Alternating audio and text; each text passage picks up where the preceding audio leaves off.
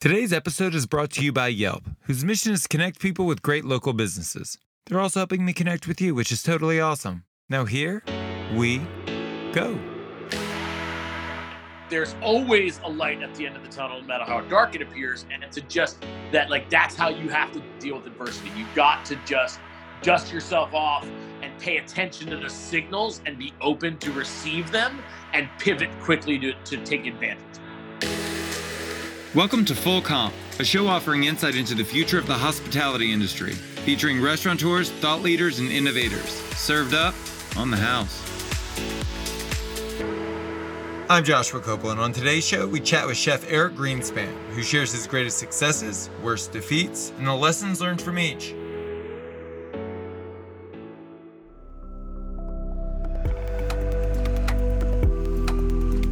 Chef Eric Greenspan is probably best known for his appearances on big TV shows like Iron Chef America. What most folks don't know is the resilience required for Eric to carve out a place for himself within this industry. Here he shares one of the largest obstacles to cross his path. My entire career has been highlighted by obstacles, both, you know, of my own doing and, and obstacles of just, you know, the world turning in a way that you weren't expecting it to.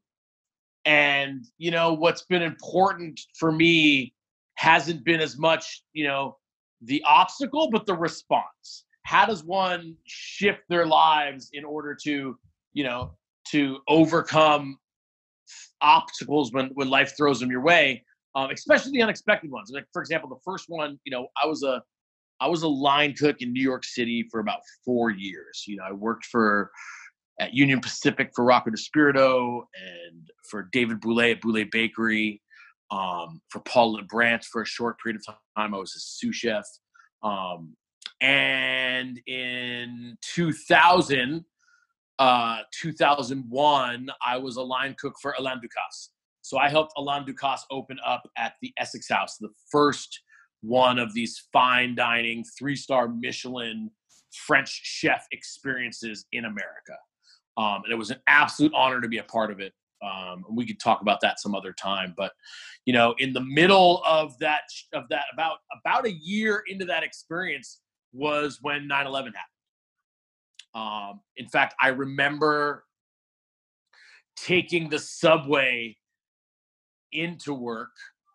Uh, I, I, didn't know what to do. I, I watched the buildings go go down and I'm like, I got to go to work. And I, I, just figured like, this is bad, but I don't know what effect this is going to have on work. So I'm just going to go in.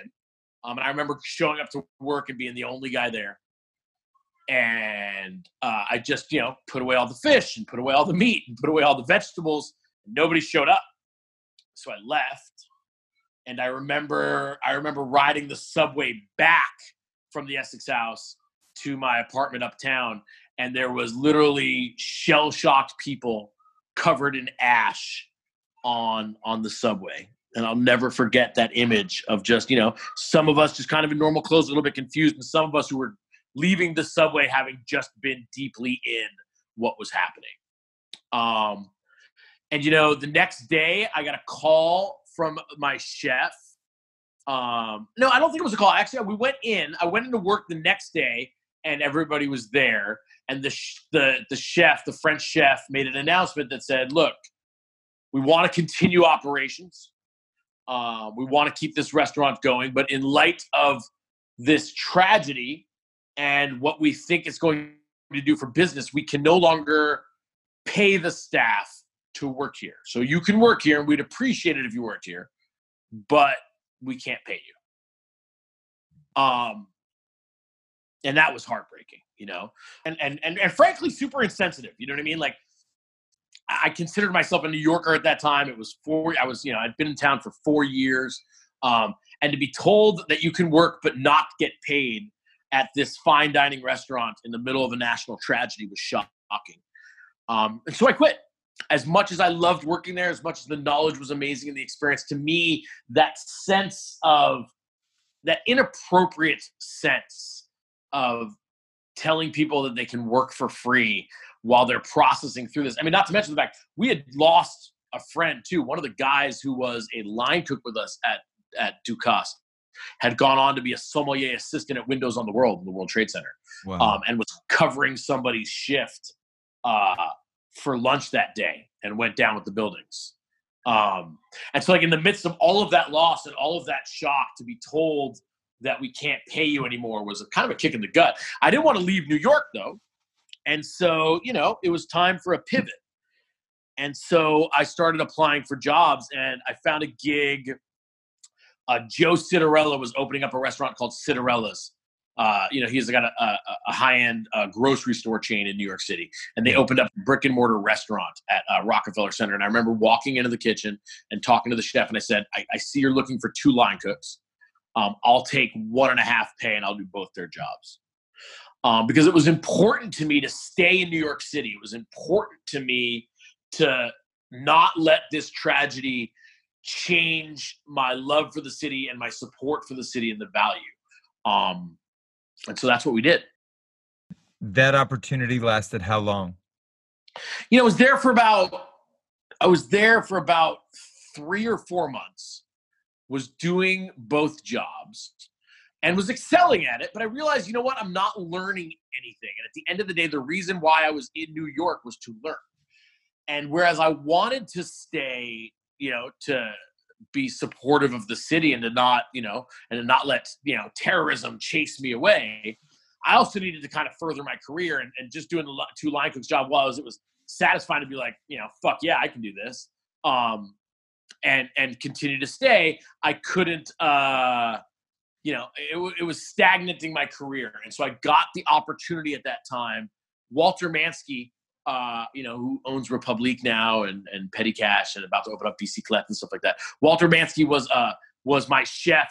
I, did a, a three month stint at Patina when they first reopened as a line cook before I moved back, back to New York to do, do to do the stint at Ducasse. Um, and so Walter Manzke called me and said he was going back to becoming the chef at at Patina and he wanted me to be his sous chef. Um, and so I moved back to Los Angeles. Uh-huh. Um, you know, bittersweet, sad to leave New York under the circumstances, but excited to move the career along. And so I became the sous chef at Patina.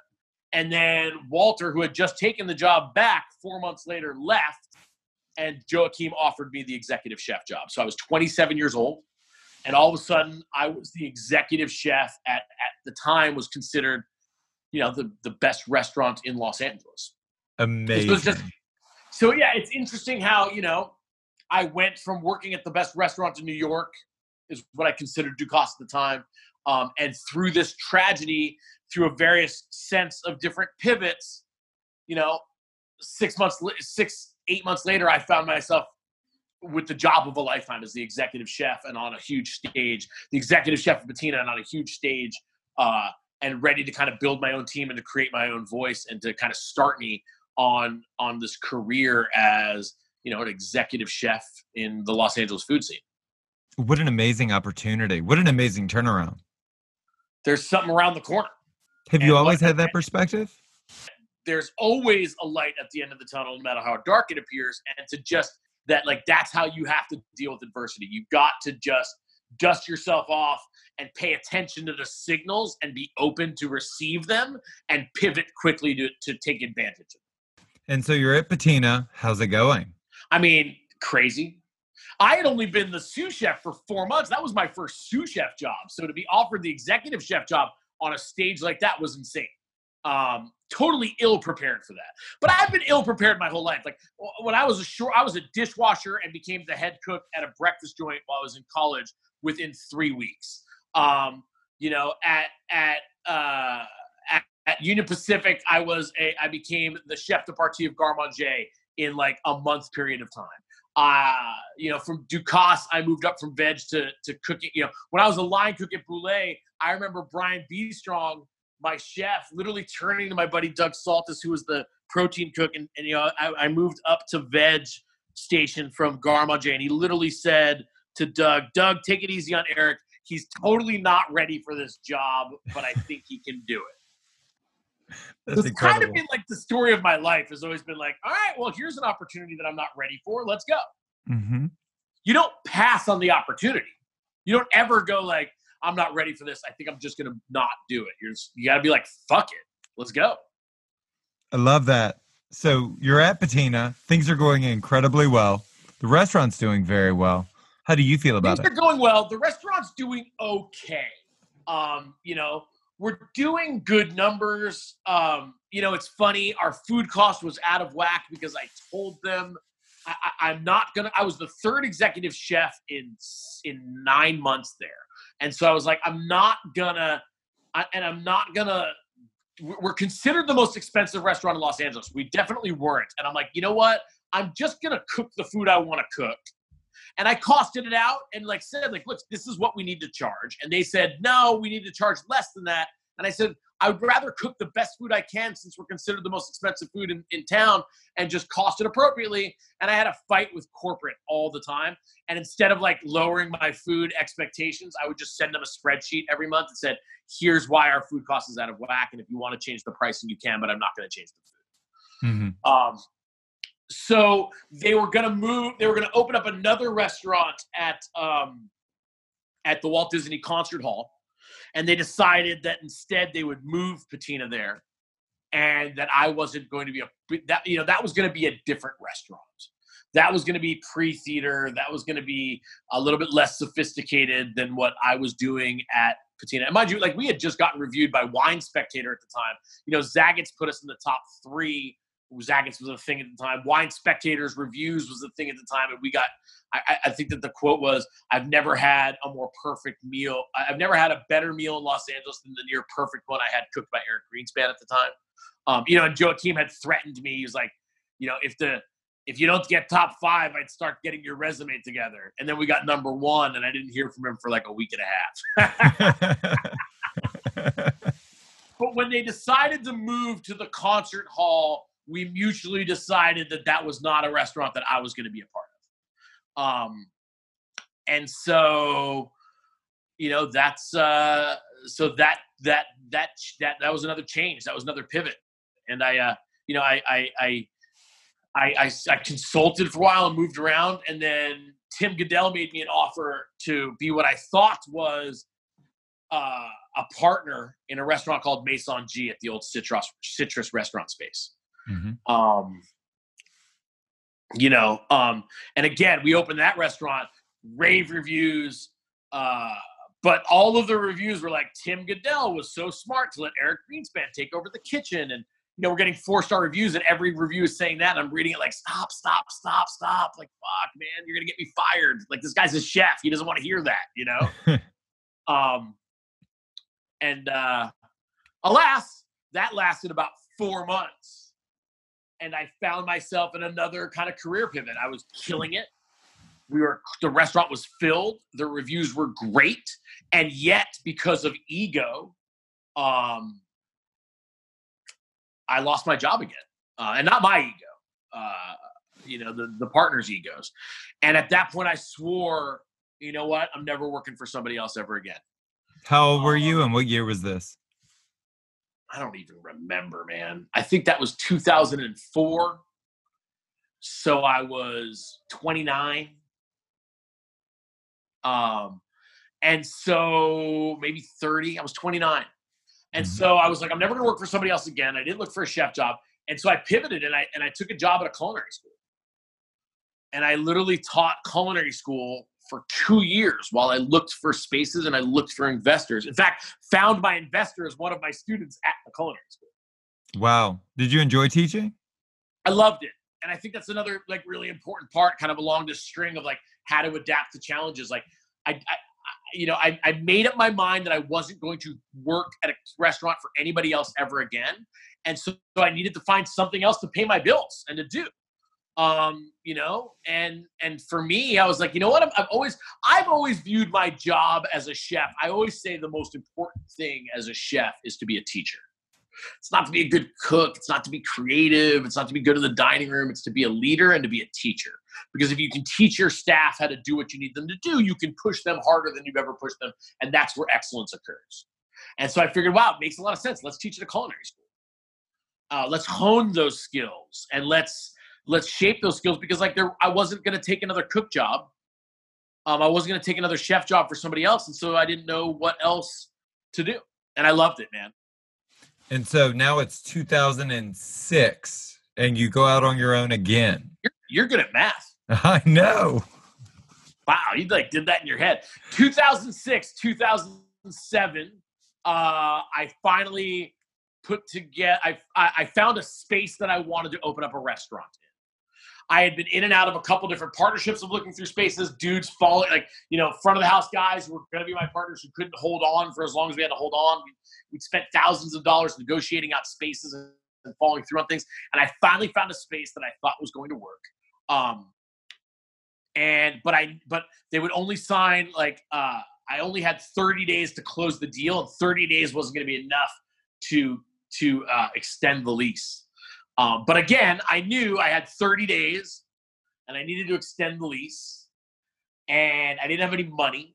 And I remember uh, I remember asking my grandparents, uh, God rest their soul, but at the time they were alive, and I said, I don't expect much of an inheritance from you, but if you're gonna if you're gonna give me an inheritance, uh, now's the time.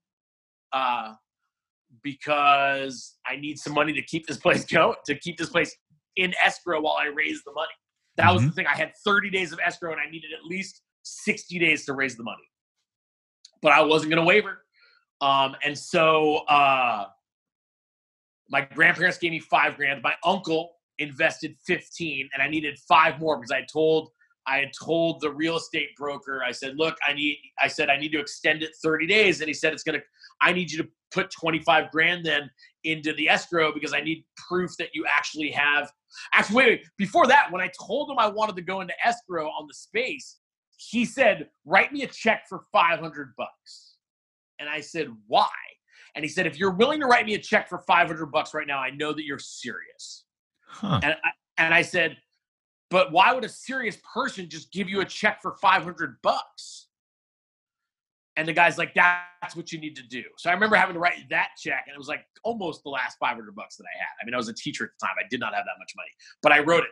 Fast forward, I knew that I needed to give this guy another 25 grand to keep the place in escrow while I finalized my raise. And so my uncle gave me 15, and my grandparents gave me my inheritance of five and I had five thousand left that I needed to raise, and there was two days left, and I had a I had a 1967 Plymouth Belvedere. I put it on eBay, and I called all my friends around the country and was like, "I need you guys to bid up from around the country, so it doesn't look like we've that we're you know that we're that we're uh, you know colluding on this because I need five grand." And I all my friends were bidding up on this uh, on the 67 Belvedere, and some dude in St. Louis wound up bidding 5,200 bucks to buy the 67 Plymouth Belvedere, and boom, we stayed in escrow. We opened a rave reviews. We are the runner up next to Mozza and Fraîche. So I'll take. I think it was the runner up next to Mozza.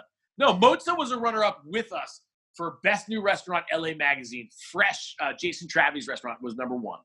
Um, rave reviews. Uh, people were writing on blogs and stuff that like a seat on the back patio at the Foundry on Melrose was like meant that you had arrived in Hollywood. We were packed beyond belief.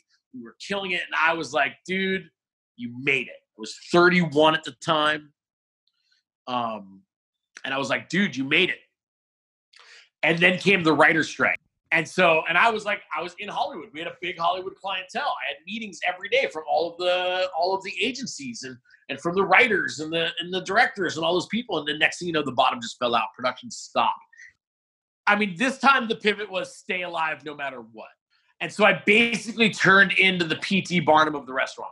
I was doing grilled cheese nights and barbecue and, and I mean and, and gordita nights and bluesy Tuesday in the front lounge with bands and we did crawfish boils on the back patio uh, and we did like DJ'd brunches like we literally did every sort of promotion we possibly could. Um, I stopped ordering from vendors and I would just take whatever cash I had in the re- register and drive to to Restaurant Depot and that's where I did all of my shopping. And I'll tell you, you really learn about what kind of chef like like any chef can order high-end ingredients and farmers market stuff and figure out how to make great menus. When you can charge $65 for a tasting menu that you built off of Restaurant Depot products, then you're a fucking you know?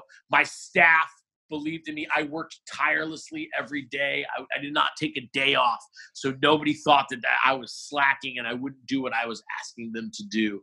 And my staff sometimes was behind. By the time we wound up closing the foundry, and so I don't, you know, and the, the story doesn't end well. But by the time we end up closing the, the foundry, which was, but it was seven years in, we survived seven years through the recession, and and then the challenges that the recession threw our way financially. Um, I was six weeks behind on wages and tips for my staff. My and they and they still all showed up on the last day of work because they knew that I was going to make it happen for them. What year is it now? So it was 2014 and again another pivot. We just realized that the foundry was too strapped in debt. It wasn't going to make it. We had tried to raise money. We were building greenspan's grilled cheese next door and we had tried to get that open before we had to close the foundry as sort of to get it give it a little a shot. You know i had just won iron chef and had done next iron chef and my tv career was starting to take off and you know i sat there and i was like maybe tv will rescue this restaurant you know? Mm-hmm. and it didn't and it's not why businesses don't succeed because you're famous. Businesses succeed because you know they're run right and they're in the right place and they're and they're well funded.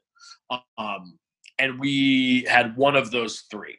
But so I had to figure out what I was going to do. To I was trying to raise money for the foundry, and, and nobody was going to invest. Let's split this restaurant. Let's rent out the bar to a bar group, and let's keep just the kitchen and the back patio mm-hmm. and lower our rent and operate that way. So we raised money on that premise, and that with a couple other pitfalls in the middle that we, because I don't want to just sound like a sob story this entire conversation. That's how we got Mare open. And I rate part of my raise was to pay off my staff from Foundry. So I set it up where it was like part of it was like a licensing. I owned the IP to the brand, and the company paid me an upfront licensing and consulting fee. Um, and that's what I use to pay off my vendors and my staff, their tips and the money that I owed them back pay. And that's and then we got Greenspan's grilled cheese and Mare open on that. Um, we opened it with 40 grand from one of our partners, and boom, got it open.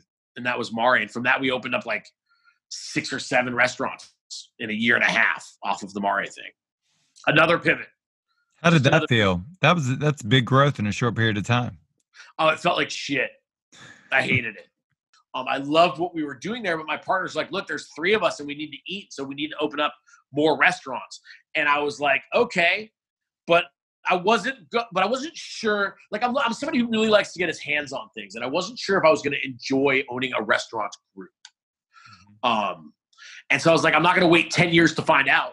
You know, I'm like, let's open up a lot of them really quick and just see if we like this or not. I didn't like it. I was proud of what we did. I think all of the, you know, look, we had Fleischiks, we had Irvin. Fleischiks was that like kosher Jewish deli. We had Irvin, we had Mare Silver Lake, Mare Santa Monica, Mare Melrose. We had the roof on Wilshire, and we had Greenspan's grilled cheese. I hated the fact that I was in my car more than I was in a kitchen. Um, and it wasn't why I went into cooking. I realized that that's kind of how you need to make money in the restaurant business, was that you need to have these multiple restaurants, but I didn't enjoy it. And I'm glad that I learned that in a period of a year, year and a half, rather than taking it 10 years and being 50 and being like, whoa, I hate this. Like, well, and, and that's what inspired the biggest pivot, right? To the cloud. Look, I loved the idea of doing multiple brands. Um, I didn't have, I obviously the dust hadn't even settled, so it wasn't like I was going to raise money to open up another restaurant. I had heard of this business called Cloud Kitchens. And mind you, this was what? This was before Travis Kalanick even got involved with Cloud Kitchens, the founder of Uber. They were just this one unit, and it was a small, like 700 square foot kitchen. And I teamed up with a guy who was a big customer of mine at all of my restaurants who always wanted to invest, but would not invest if my partners were involved. Um, just wanted to work with me directly. And uh, we pivoted and we rented this little tiny space uh, and we launched what you know, which started off as a restaurant called Chino. Uh, we, we pivoted to delivery only. And there was a lot of reasons why I wanted to do delivery only restaurants. Number one, I knew that I could cook great food and put it in a box, and I didn't want to have to deal with front of the house or our partners who had to deal with anything else. I knew that I could do the entirety of the business myself. Um, I needed some branding expertise, so I teamed up with a company called Made by Super and they just because I knew we were going to have to develop a ton of different brands over the course of the year. And so we gave partnership to a company called Made by Super so that we were constantly developing new logos and websites and, and social media assets and stuff like that. Um, but why not create this delivery only concept incubator where I could constantly develop new concepts and lay them on top of each other? But because I hated having to be in a car all the time, this was great because all of the all of the concepts would be coming out of the same kitchen with the same team. So I can innovate and make changes on all of my restaurants and all of my concepts without, and respond in real time to whatever the market demands were. And can respond in real time to whatever the market's demands were. We were learning, we were changing the menus weekly.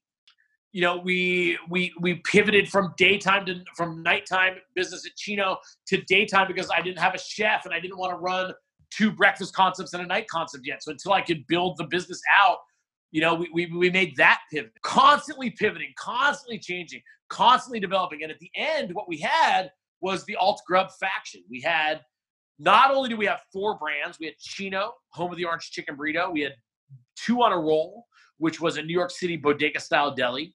You know, uh, we had uh, Brekkie burritos, which was breakfast Southern California style breakfast with like yogurt bowls and French toasts and chilaquiles and breakfast burritos, obviously. And we had Boo Boo's Bird and Burger, but then we also had the Alt Grub faction, which was a delivery, uh, which is a delivery, uh, like a food court.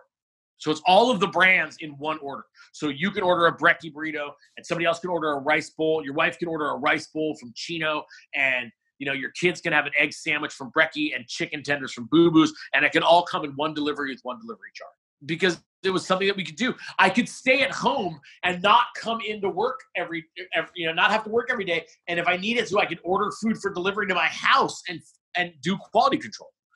And right. so I didn't have to work all of the time. And when I did, I could have a significant impact on all the brands. It was it was an amazing pivot. And now we're kind of like, you know, we're kind of an industry leader you know, look, the Nation's Restaurant News just named me. I'm the only chef on the power list uh, wow. for the most influential chefs, for the most influential people in the food business for 2020, because of the prevalence of delivery. Now, you know, with what's happening with COVID now, now we're in a position to really respond because I have I have concepts designed to come out of one kitchen to really maximize my delivery revenue. Are you guys killing it right now? You know, it's interesting. I shut it down. And I didn't think that there was any way to kind of control the safety of my staff and therefore the safety of my customers working in a big facility like that. So so we're in the process right now of doing all of the things that we couldn't do in the cloud kitchens environment in an independent environment so that we can uh, I can give keep my guys working and give them jobs. We can take advantage and serve the community because we've got the right product to be able to serve people out of. And we can save our business and keep it moving forward, but do it in a safe way. When do you think that's going to open? I've got a couple other brands that I think I want to launch under the radar to kind of get a sense of the market before I roll out the Alt Grub brands. Mm-hmm. Um, I think this place has the capacity to, to, do probably 12 different brands, and I want to use it for R and D as well. Um, but hopefully soon, hopefully within the next you know couple weeks. Like if I couldn't keep my cooks six feet apart from each other, then I wouldn't do it, but I can. That's incredibly exciting. Throughout like my entire career, you know, opportunity, you know, experiences out of my control have thrown a thrown a, a wrench in my system.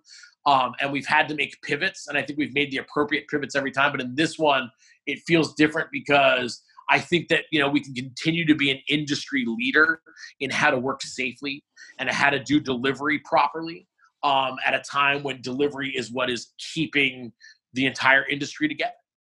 Well, in, in continuing that thought, uh, this is a platform where you get the opportunity to talk to an entire industry. Is there anything you'd like to say to uh, the restaurateurs listening today? Stay hopeful. You know, I would say for people who are expecting to do brick and mortar restaurants, I would close. You know, if you can't keep your staff safe and you can't make ends meet off the delivery, first of all, be careful about like try to do direct to consumer delivery because those margins when the third parties take their chunk are significant. I've adapted my business model to to absorb those those costs. But right now, with margins being as thin as they are, I'm worried about restaurateurs getting their first checks and realizing how much shorter they are than what they were expecting and panicking.